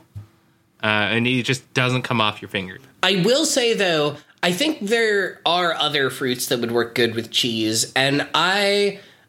I'm I'm kind of feeling like like the obvious combination here is like dates and brie or whatever. Sure. But I wanna I wanna propose bananas and gorgonzola. I feel like Oh. would be good. I've never tried it before, but I I would eat that. I'd eat I that. think. I was gonna say, you know, classic like pears and like a sharp white cheddar. It's always good. Sure. Also good. What about something like uh, pineapple and Swiss? Hmm. Because they both I don't got like holes. Swiss cheese, so it's hard to say. Oh. See, I, I love me some Swiss, but Again, Jamie with the weird hot takes Is that- about is that that dairy weird? products. Well, it's just gonna you and say- dairy. One of my favorite favorite snacks uh, that I learned from my great grandma is just some like cheddar, preferably like a sharp cheddar with homemade if you can get it raspberry jam on top, just like a smear. Of, Oh, yeah. you know, Ooh. Just, Oh, yeah. just eating that so good. Yeah, but is it the jam that makes it, or is Yeah. it cheese that makes it? It's but you have to have the right ratio, you know. That's because Yeah. you're you're just so anti dairy, you know. No, I'm very pro like cheese and yogurt and ice cream and everything that's made with milk. It's just You can't fool me. I'm too smart for this. I figured this episode out. You can't fool me. It's like, you know, I like bread and cake and things that are made from flour, but I don't want to like eat flour. That's how I feel about it. uh, you're messing out. Just like It's just sitting down with puffing. a nice bowl of flour at the end of the day. Ooh, ooh, baby, that's the good shit. Just, just letting it sift through your hands, tilting your head back, and just dropping it into your face. Yeah. Some of it gets No, on your eyes, and you have to clean your glasses. Um, now that that upsetting image is in everyone's head, uh, let's keep going with the episode.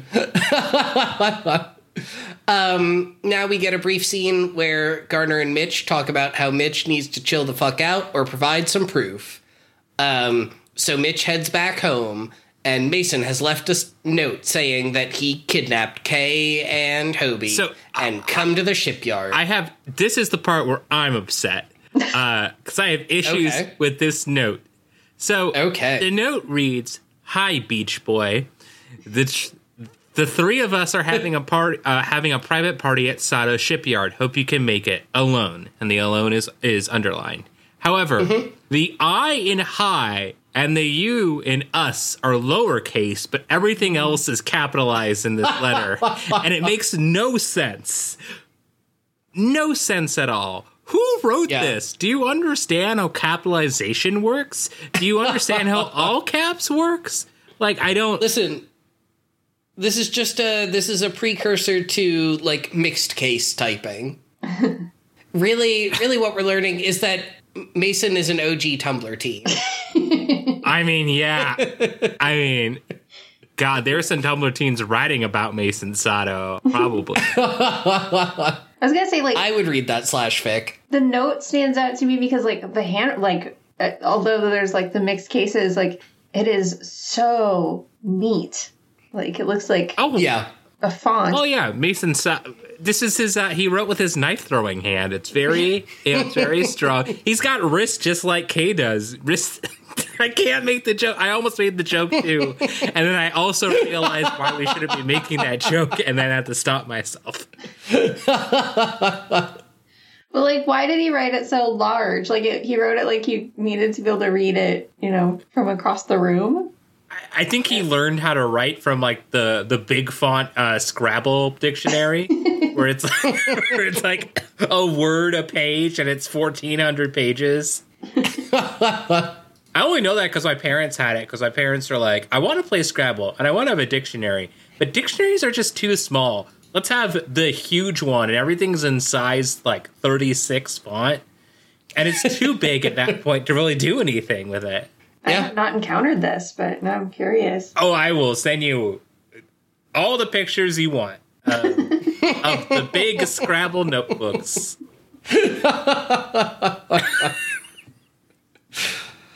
So yeah, uh, Mitch Mitch heads to the shipyard, uh, which is Sato Shipping, and then we get Mason, and he has a chance to give his villain monologue, where he also kind of flirts with Kay, and it's a little weird. Um, and Hobie tries to be brave and be like, "If you kill us, my dad will kill you." And Mason's like, "Ha ha! Not if I kill him first.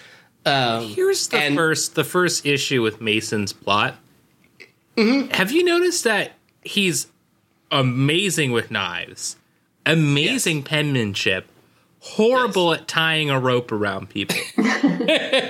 like he, he he ties their hands and he very loosely just like drops a rope over their stomach because you're supposed to like tie people up so it like binds their stomach supposed to. I mean, if you were trying to be evil and look, I I, I did I some was research. gonna. I haven't done. I was this. gonna ask.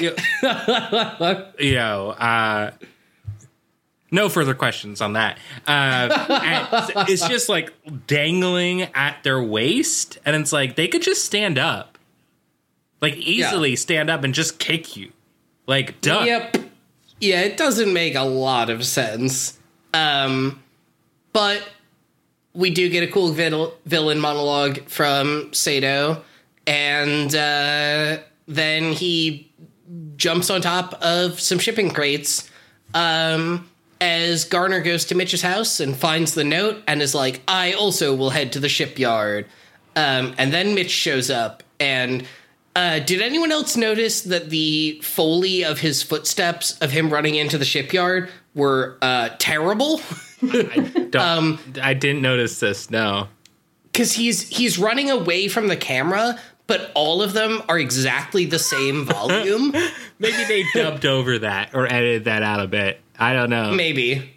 But it, it sounded like he was just running in place, and it was very funny to me. Um, and then then we get a really long fight scene I loved it.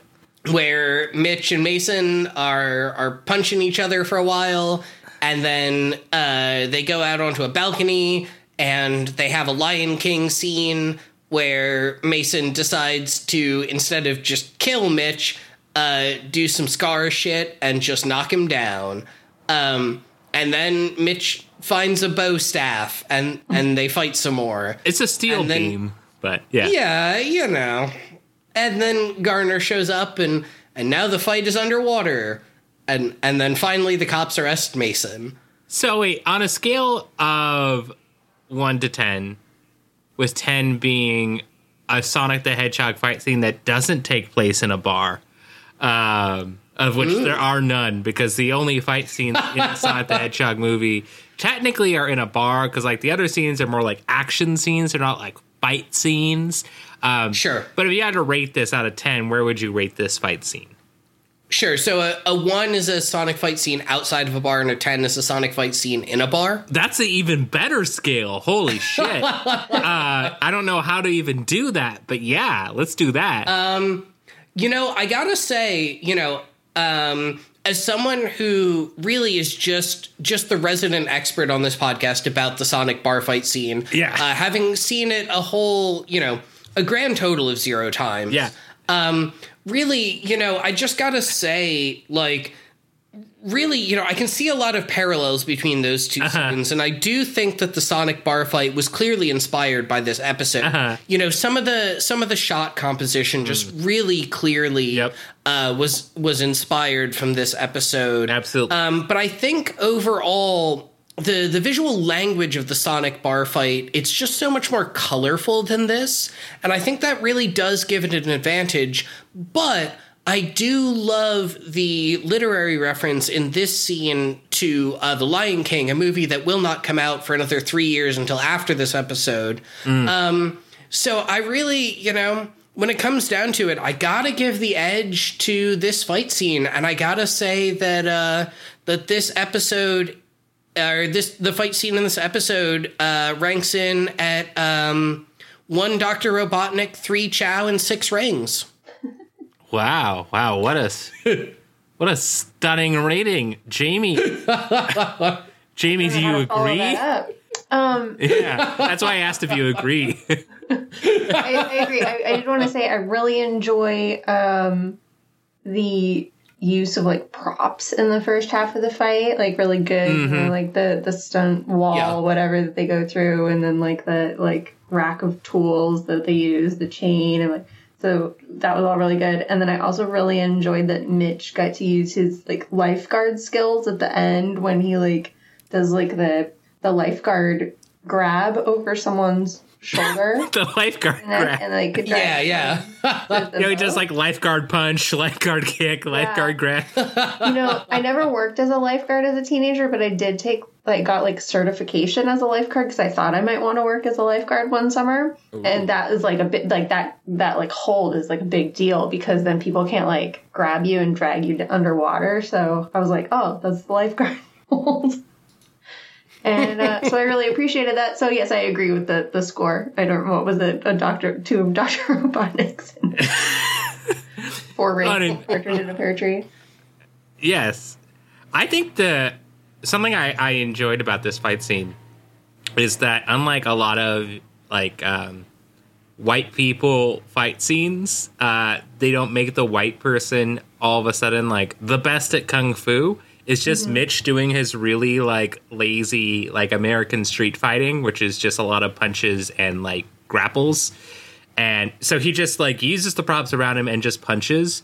I thought like you worked well with what uh, Mitch would fight like against someone who's like actually knows martial arts, who can obviously tell that. Um, and he just punches wildly, and at one point it works. And I was like, wow, like that's that's a well done fight choreography in that regard, uh, which I was not expecting from this show. Yeah. No, I think I think overall this was definitely one of the better fight scenes we've seen in Baywatch. Honestly, if not the best fight scene. Like it it was honestly really good. And I think my only complaints about it are one, it was shot super dark, so it was kind of hard to see what was going on. Um, and two is kind of just a general critique of serialized television shows, especially of this era, which is that at the end of the day, there kind of weren't any stakes. Oh yeah. Like nothing bad was actually going to happen ever as the result of this and it it does kind of undercut the tension of it but i think i think from a purely cinematic perspective i i agree with you that it was actually a good fight scene Oh yeah, and also it ends with uh, I think is a great scene where they're putting uh, Mason away in the car and they do this zoom out shot, and there's this really Yeah. cool shot to me where it's the it's the cop cars and Mason's being put in and Mitch is walking away with Kay and Hobie. And the lighting, the music, the framing of it, it was all really reminiscent of like the way a movie would shoot the ending of it. And it had big Blade Runner vibes to me, specifically of the kind of the color scheme of it with the way that they did the zoom out. Uh, and I thought was really cool. Uh, and I was like, they put far too much budget into this random episode, into this season, really. Because we had this episode and the one we did with Helen, where it was all like, what if we made a really high budget, like softcore erotica for television, so there's no erotica in it, just soft. just soft. Like it, weird like high budget shots that they do uh, that have no place being in the rest of the episodes that they're in. And this is that shot for the episode that i thought was really cool. Uh, also because like everything after this shot is so different in terms of theme composition budget just everything. Yeah totally totally. Um but yeah after after this fight scene uh we get the single greatest scene so far in all of baywatch. Cinema. All of cinema. Yes. Um so it it starts off, you know, pretty simple. Um Hobie puts back the picture that Mason stole and you know Hobie and Mitch and Kay are sitting down for a nice dinner that Mitch cooked. Excuse me. the cough is really well timed Maybe I'll leave it in. We'll see. yeah And uh, yeah, so Hobie says just one of the greatest lines I've ever heard, uh, which is, "Dad, you really kicked off the jams on this dinner." I don't. Re- Which- I don't remember even in the '90s when we used to say, "You know, kick out the jam." I don't ever think anyone's ever said you kicked out the jam on this dinner before. I think this may be the only Wait. time someone used this. Wait, is that a real saying? What kicked out the jam? I've literally never heard this before. Yeah, I, I remember. I remember this. Jamie, do you remember this phrase at all? Yeah, yeah, it's, it's familiar. I don't think I ever said it. Huh. Yeah, but it's like a '90s thing. It's still funny.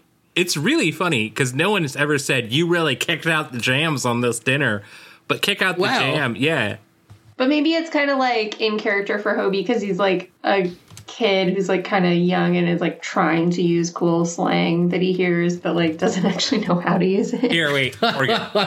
Morgan, let me help you out here. Okay. Take a look at this link. Oh, it's kick out the jams. Yeah. Huh. To eliminate any hangups or problems in your life by cutting loose and getting wild. Yeah, I've literally never heard this before. Um, so when Hobie said it, I started laughing because it was hysterical to me. Um, I like also in the, in this in this Urban Dictionary uh, page. The, the thing under it is their word of the day, which today's word of the day is wah wah wee wah. yes. yes. Oh my god. Um so yeah, um and then then this scene becomes a fucking cinematic masterpiece.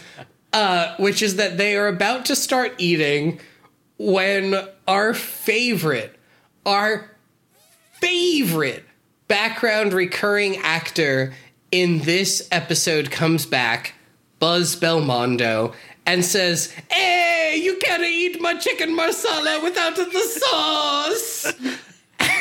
and it turns out it turns out that his name is Vito and he has cooked this meal. Yes. And then he just generally does a really over the top bad Italian chef impression and then says No, no, no, no, no. Before you, before you, before you do that line, we need to do Yes. the, the second best because that's the best line. The second the best the line. business card. Yeah, before that part, Okay. Kay asks, "Who is this guy?" And he says, "I'm a no guy. I'm a Vito." And I'm like, "What?" like a different like race of people? Like, what I- are you? I cannot express how much as soon as he started talking, I was scream laughing alone in my condo. Just tears pouring down my face. The absolute funniest thing I have ever seen. but after after he says that I am not a person, I am a Vito, um, he pulls out a business card and hands it to Kay and says the line, You need to eat, oh, call a Vito. the chocolate mousse cheesecake will be ready soon, and then runs off. And it's, folks, it's the funniest thing I've seen in my entire life. It took me, the episode ends with this, and it took me a solid five minutes to be able to catch my breath after this scene. It was so fucking funny. Oh my god. I feel like uh, Jamie, maybe you didn't share the same opinion.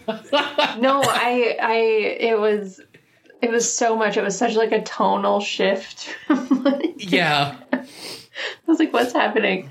Uh, yeah. I, I mean, I like when Mitch was like, "Oh, I made this dinner and I have dessert coming." I was like, "What's the twist here?" And I was Yeah. not expecting this, but uh, no, it was amazing. And the slogan "Need to eat a call Vito" is wow, it's, it's inspired. As Mitch says, it's a beautiful thing. Yeah. Yeah. Where is he cooking this You stuff? need by to the way, eat a call a Vito. Yeah, I think I think Vito's just cooking like in the back of his truck. He's just like Where did he come from from? truck to table. Yeah, that's the best thing. He fucking out of nowhere runs into the house holding a saucepan and a spoon and starts pouring sauce on their chicken marsala, saying, You can't eat my chicken marsala without the sauce. I like to think that Vito is the same guy in universe as the guy who sold the bikinis. Oh, shit. So he just does everything out of his car. Yeah. And my hope is we just get more and more random like characters that he plays. I know there's not going to be any payoff to that. But what if there was a payoff and eventually they found out that there's a recurring theme? There's just this grand con man uh, Yeah. disturbing the citizens of Malibu. That'd be amazing. What was what was his uh sob story in the first one that he was like trying to like buy medicine for his sick wife or something like that? It was something he was trying. He had a Yeah, sob story? something like that. Yeah, the oh, yeah, yeah, yeah. like- I thought he was just horny.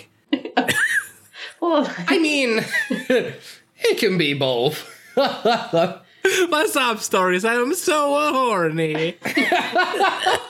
Hey, I'm a selling this Italian food to get medicine for my horniness. Huck if you're a horny. It's truly just a Tim Robinson. I think you should leave sketch all over again. Oh, fuck. I do, like, genuinely, if every single episode of Baywatch ended with Buzz Belmondo breaking in to Mitch's house dressed in a different Italian outfit and yelling about food, I would love this show. It would be the best show that had ever aired on television. So, of course, we need to get Luigi Primo, the only Yes. man who sounds exactly like Vito, the only man with this weird accent that I just can't place this accent. You know, it's just very, um, very unique. Uh, never been, never been imitated before. Um, but they sound exactly alike. And maybe he can make it a pizza or, or, you know make a chicken masala. Um, you know, Caesar Luigi a primo. Uh, and when you need to eat oh, a pizza, oh, you call oh, a Luigi a primo. Am I doing this right? As as the resident Italian on this podcast, I'm going to say yes. um. So yeah, that's the end of the episode. Um. It's amazing, and I loved it. Um. I guess that brings us, yeah, to ratings time. So, uh, a one is ruining your food so bad that the smoke alarm goes off, and a 10 is getting your boy toy David Hasselhoff talked about Wuthering Heights. And I guess for Luigi, uh, not Luigi Primo, for Vito to come in and make you an Ito. Um, I guess first, Jamie, let's start off with you. What was your rating? I I really enjoyed the plot. Everything was like really solid with the with the tense like storyline. Uh scary guy. Why did I just forget his name? Mason? Mason. Mason, thank you. Um the there were you know, like there were some low points like with the with the surfing montage. Um but overall, I don't know. Yeah. I'm gonna I'm gonna give it a nine. Can I give it a number out of ten? Is that acceptable? Yeah, yeah. You can give it a letter out of 10. All right, You I'll can give it a uh, Sonic the Hedgehog's the movie scene out of ten. and what what to you? What is a what is a nine? I really enjoyed this episode. I feel like it was, yeah, it was just like a good episode. It had a solid plot and it was, you know, enjoyable to watch. And compared to the last episode, it was leagues better.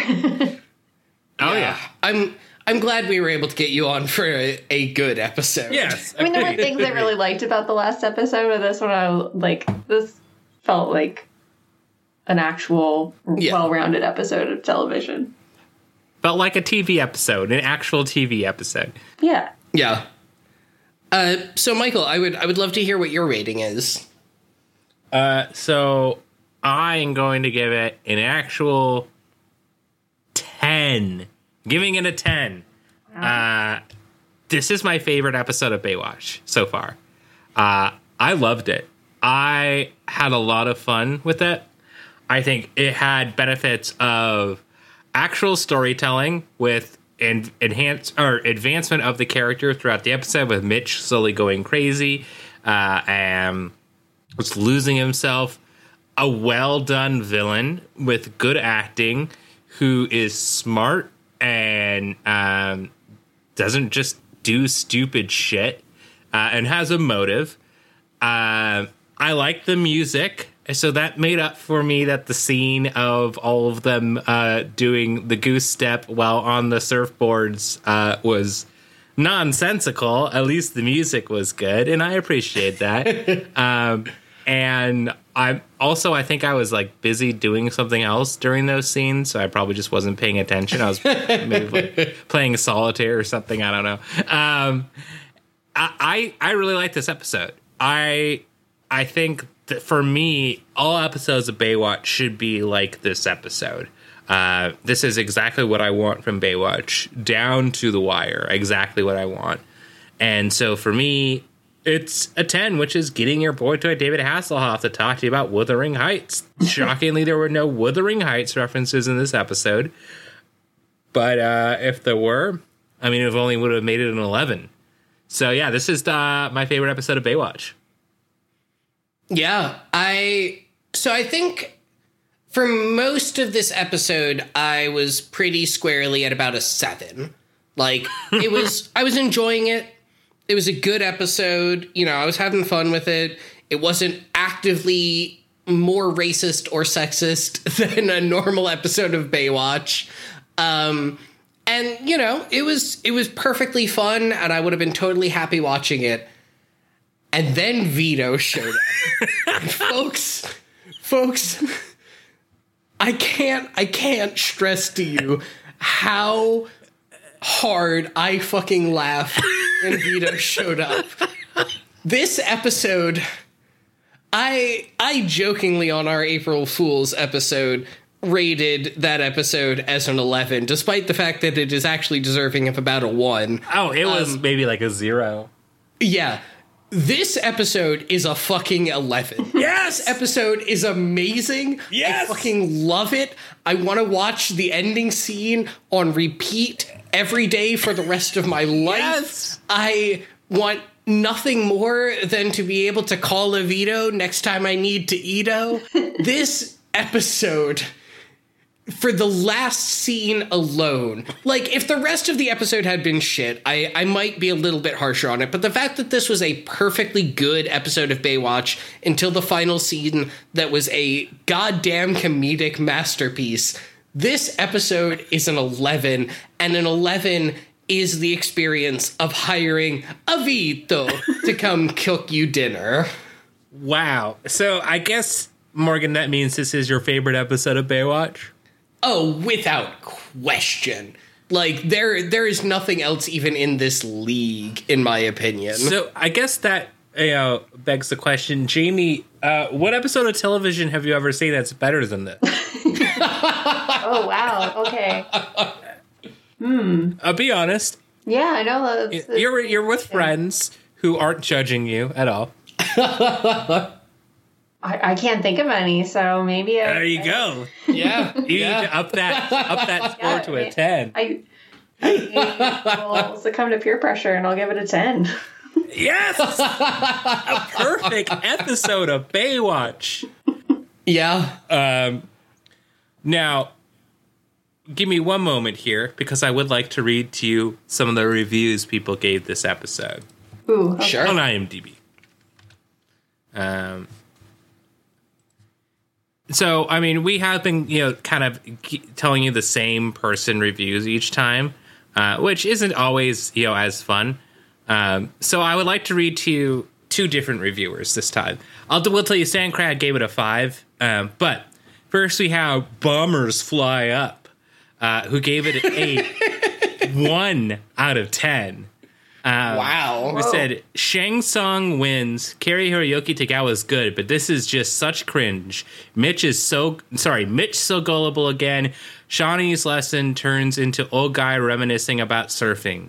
Jeez. Um, and then here's this other review by Hortense French, um, which is a six out of ten who says best bits. Opening scene was great. A good montage with a chill track. Sees mitch and Hope. He just says hope. walk the beach for fun times. Hilarious shots with just the head of japanese i guess. Drug loss loitering by the rocks too. Laughs had by all Another hilarious moment was in the restaurant where Mitch and Fam are stalked by him. That was that funny. Um, Yeah. ask girlfriend Hope if food has arrived. It clearly has.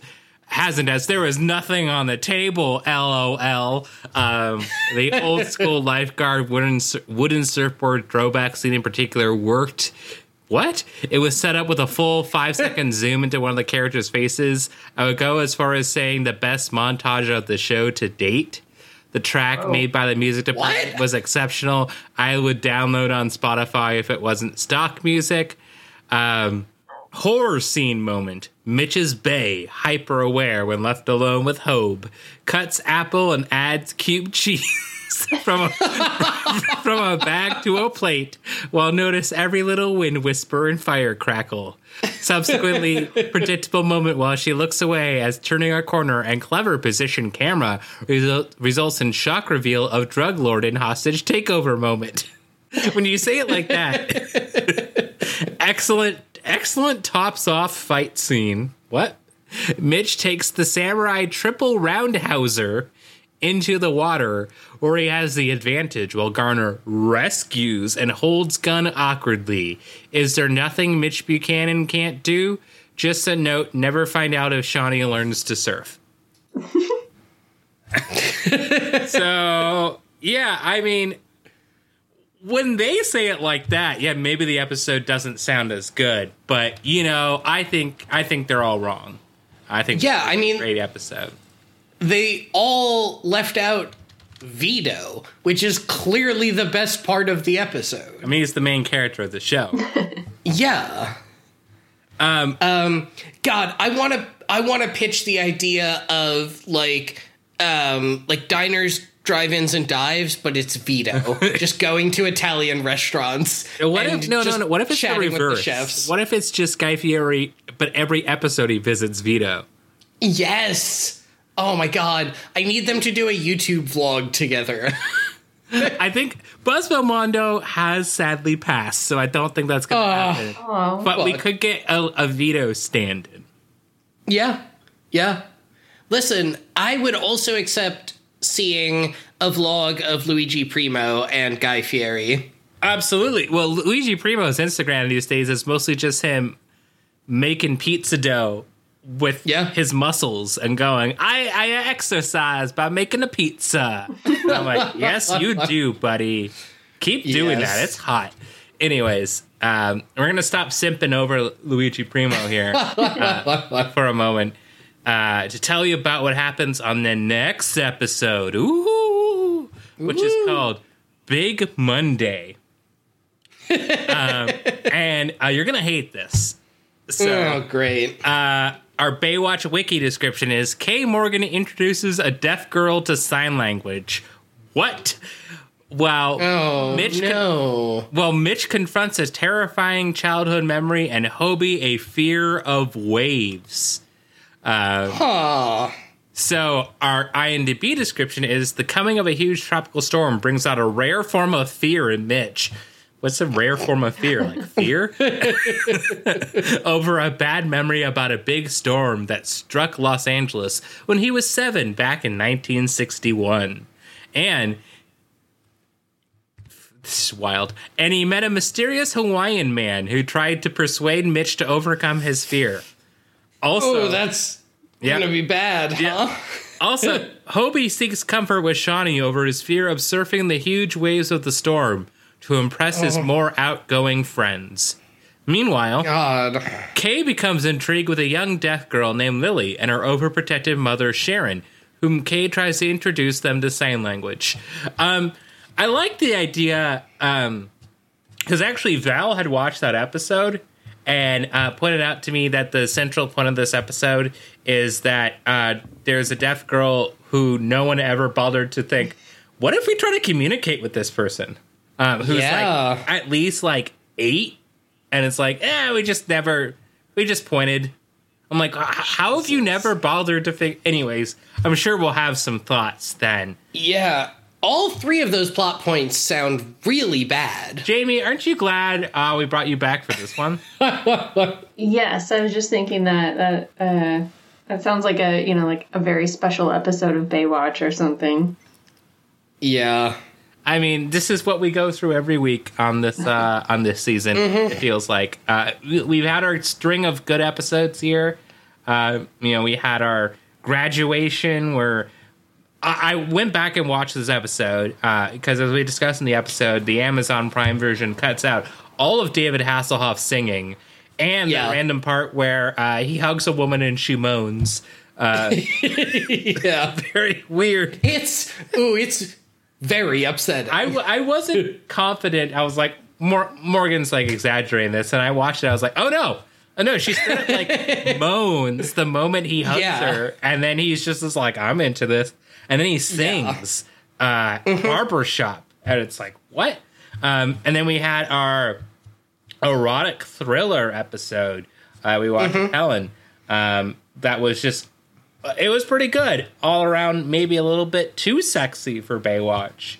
Uh, and then we have this one, row. uh, uh, this one, which is just the perfect episode of television. So of course, we used up all of our you know good faith here. We used up all of our brownie points, uh, and so they're like, well, now you get this piece of shit. So uh, it's really the curse, the curse of watching this show. Yeah, it's true. You need the low points to make the high points seem higher. Right? Very Jamie, true. all all of this show is a low. Whoa, I can't say that. I love this show. That's my character. No, I do actually love this show. Yeah. that character or is that me? Who knows? Uh, I do actually love this show. It's just that watching this show is also a low point. Yeah. Um, but yeah, I think uh, I think that about brings us to the end of this here podcast episode. Uh, Jamie, I want to say thank you so much for coming back on after the previous episode we made you sit through. Yeah, I'm why? So glad you wanted to come back on, and I'm glad we could give you a better episode this time around. I mean, I picked the first one, so that's on me. Oh yeah, wisely. Uh, but thank you so much True. for having me back. I, I really enjoyed uh, being on the podcast again and watching this episode. we'll make we'll make sure your third one is also good. Okay. Thank you.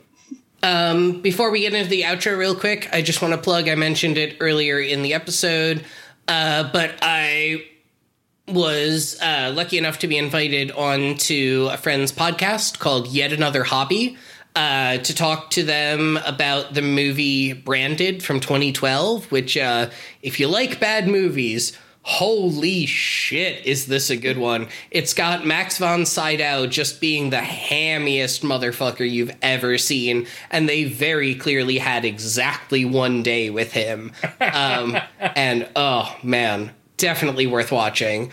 Um, but yeah, if you want to check them out, it's at yetanotherhobby.com. The episode's not quite out yet, but it'll be out, I don't know, sometime soon ish. We'll see.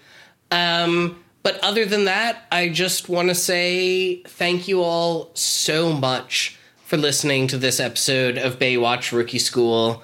If you want to find us on Twitter, our show handle is at Rookie School Pod. I'm at Morgan P. Thrapp. I am at Snotsnit, S N O T S N I T, aka. Unfortunately, due to me taking this podcast too seriously, I am now, I'm the guy who shits on Twitter, um, which is, as I mentioned to Morgan, very awkward when bands respond to me on Twitter and they're talking to a guy who's named "I'm the guy who shits." Uh, Now, in fairness, I am also named Jorts Clooney after this show, so. Yes, that's equally as bad uh, as shitting. Um, speaking of that, uh, Jamie, would you like to promote anything? I, I'll just promote um, my family members' uh, episodes of this show. Oh, that's easy. to Always a good plug. Yeah. Um, but yeah, we'll uh we'll see you next week. And just remember, if you wanna eat a calavito. And fingertips.